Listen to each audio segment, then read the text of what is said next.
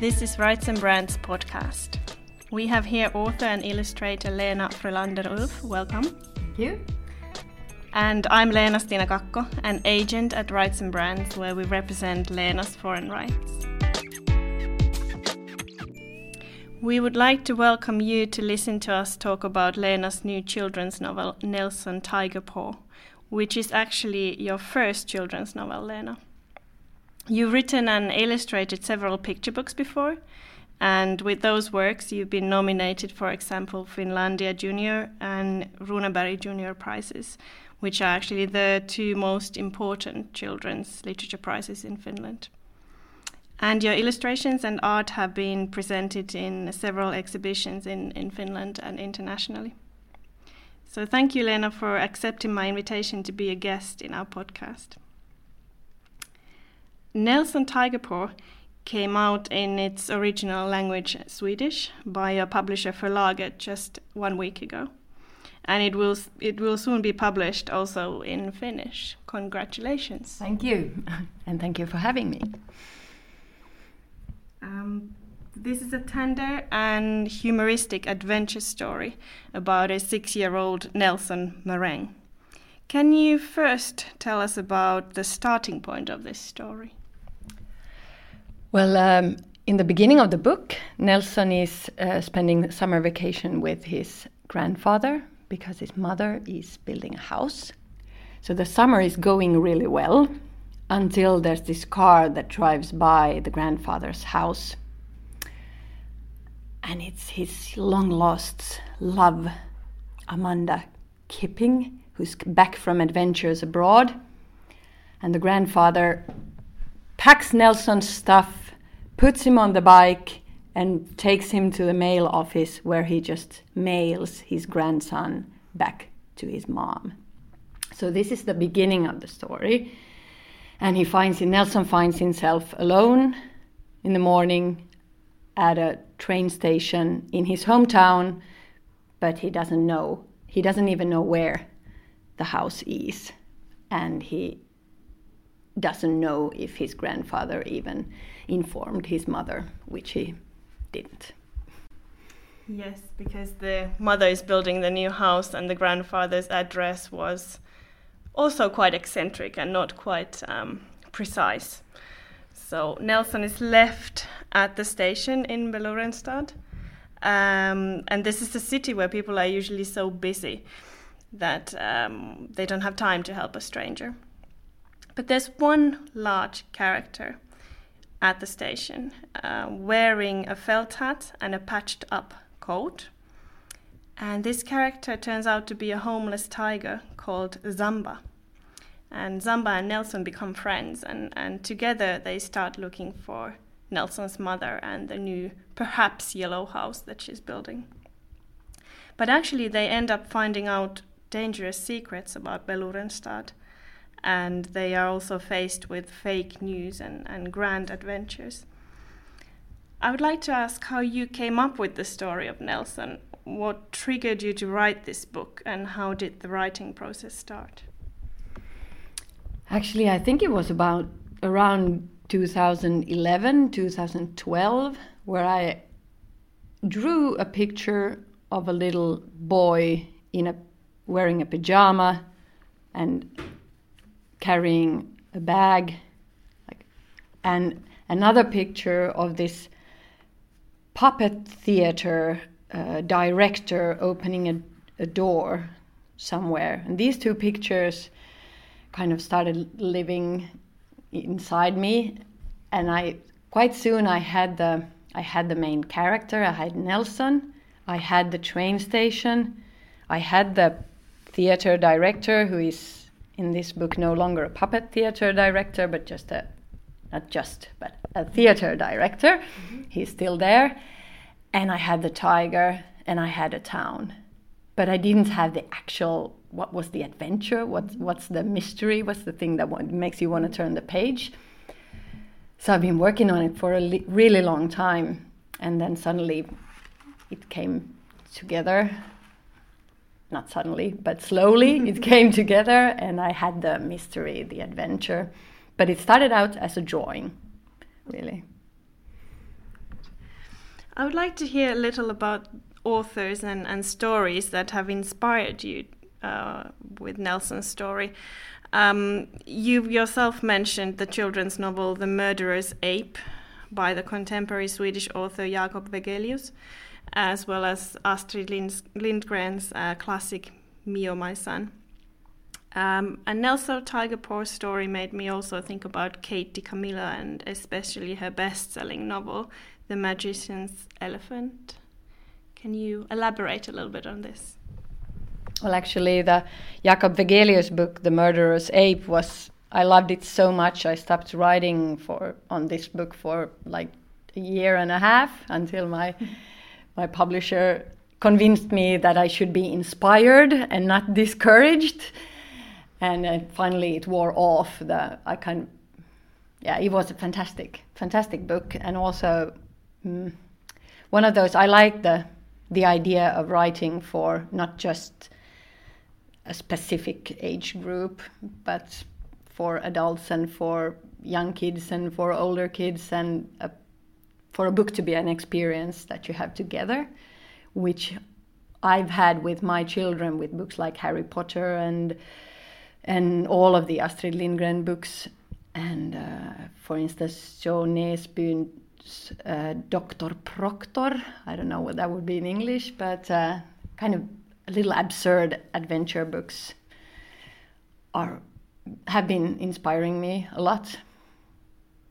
Yeah, this is exactly also what we've been talking about the age group definition for for Nelson Tigerpaw, um, because the target age is actually very wide. Um, this is a story that can be read aloud to those children who cannot yet read for themselves.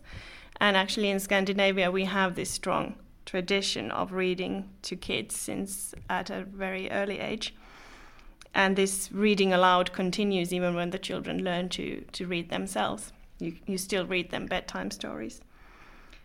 But we also know that middle grade readers and even older ones um, enjoy Nelson's adventures.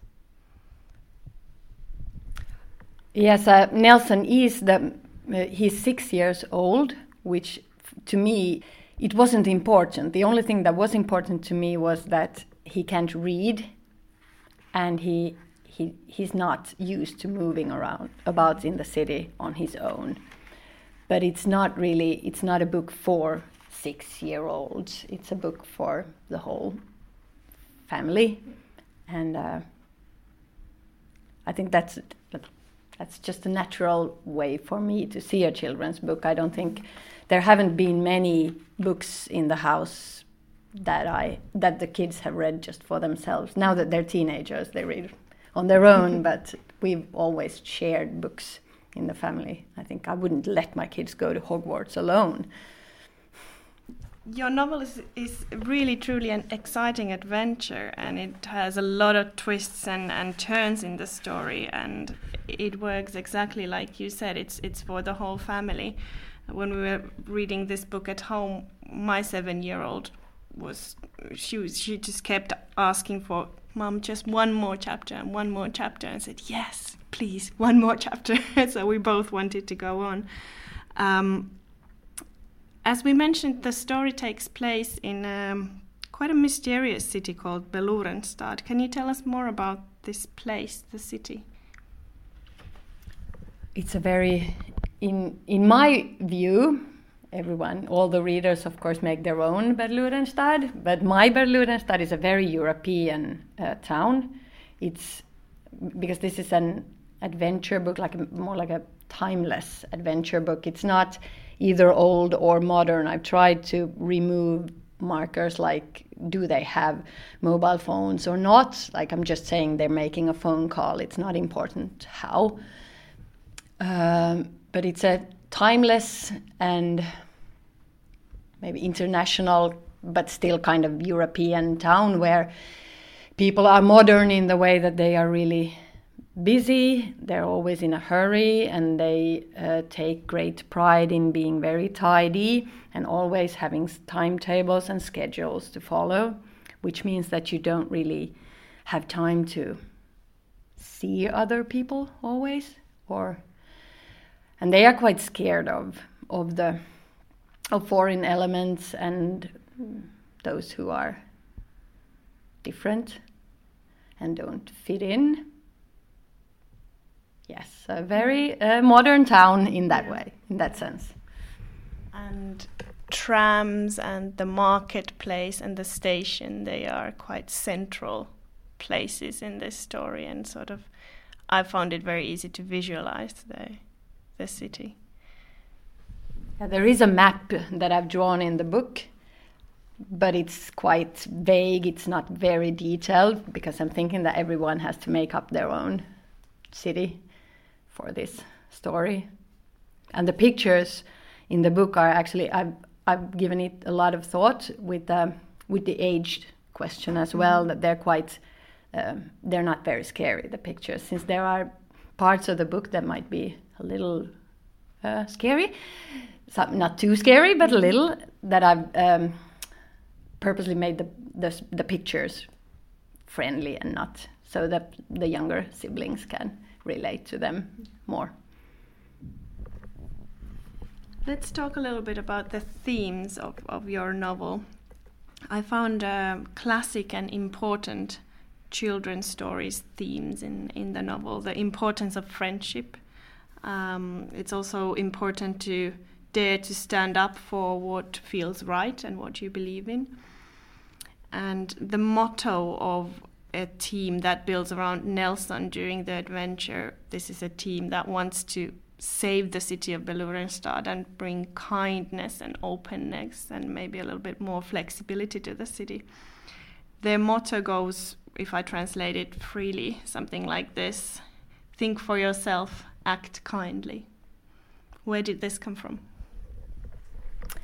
The whole um, theme or those undercurrents that I see now that the book is ready that they were they were nothing I thought of when I started out uh, when when I started writing this. It's just themes that maybe inevitably kind of pops up because that's how our world looks like right now. I have those fake news headlines which might need an adult maybe to uh, interpret for the child. And if not, uh, at least if the child is a bit older, I want them to understand the unfairness of fake headlines, like the main character has done something, and then there are the news headlines that says uh, that exaggerates or tells the story from a totally different angle. Um, but that wasn't something I planned. It just kind of happened that way. Um, but the, yeah, the main I think that one of the main like major themes I've had in my previous books as well is um, uh, courage, kind of finding the courage to say what you think or raising your voice when you have not raising your vo- voice, but finding your own uh, voice and being um, yeah, courageous. I don't know. Um, and also, the um, like you already mentioned, there are like timeless themes in a way. Uh, the courage and, and raising your voice or, or, finding your own voice, but also very contemporary themes like the fake news or, or the fear of strangers, shutting shutting strangers out.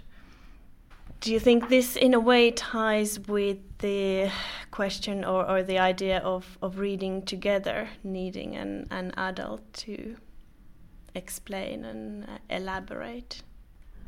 Well, at least I think it's um, it raises it might raise conversations between uh, inside in the family when you read. But I do believe that kids filter if they read for themselves, and there are things that feel difficult to understand or feel scary that children often in reading they can filter. If they don't get it they just you know ignore it. I, we read Harry Potter when my youngest was five, and my we you of course always usually go by the elder siblings' reading taste in reading, and he didn't mind. He just you know later I learned that he he hadn't really just understand those parts that were a bit too scary. So I believe that that rough themes can be a good way of talking uh, in books can be a good way of talking about these things at home but i don't think there's anything there that would be too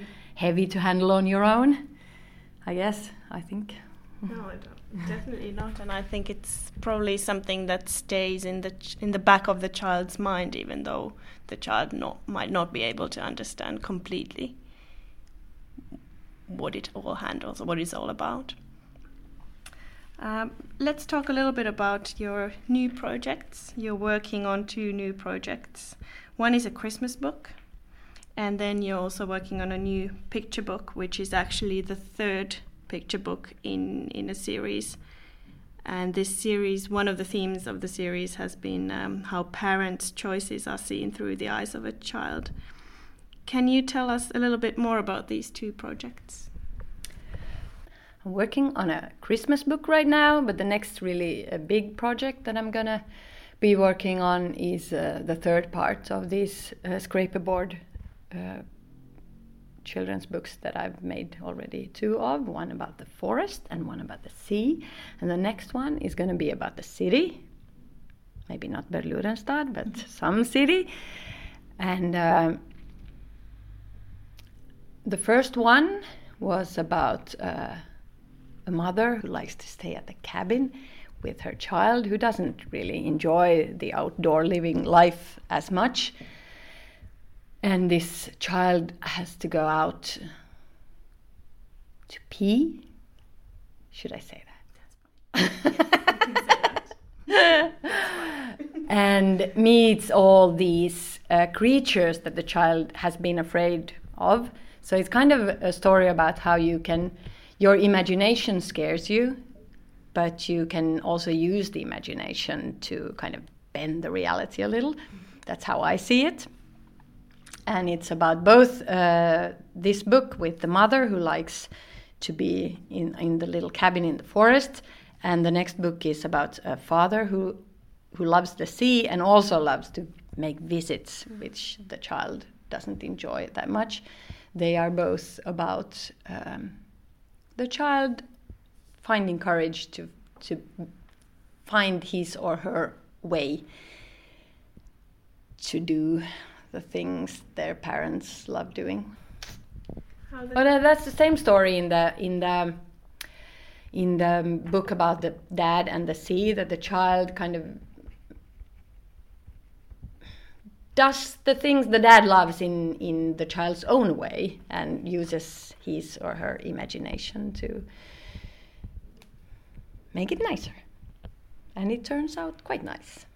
And uh, it's about the same, kind of the similar theme in the third one, but with a city twist. We, we look forward to seeing that one. But thank you, Lena, for your enchanting children's novel, Nelson Tigerpaw. And thank you for sharing your thoughts with us today. And thank you all for listening. Thank you for inviting me.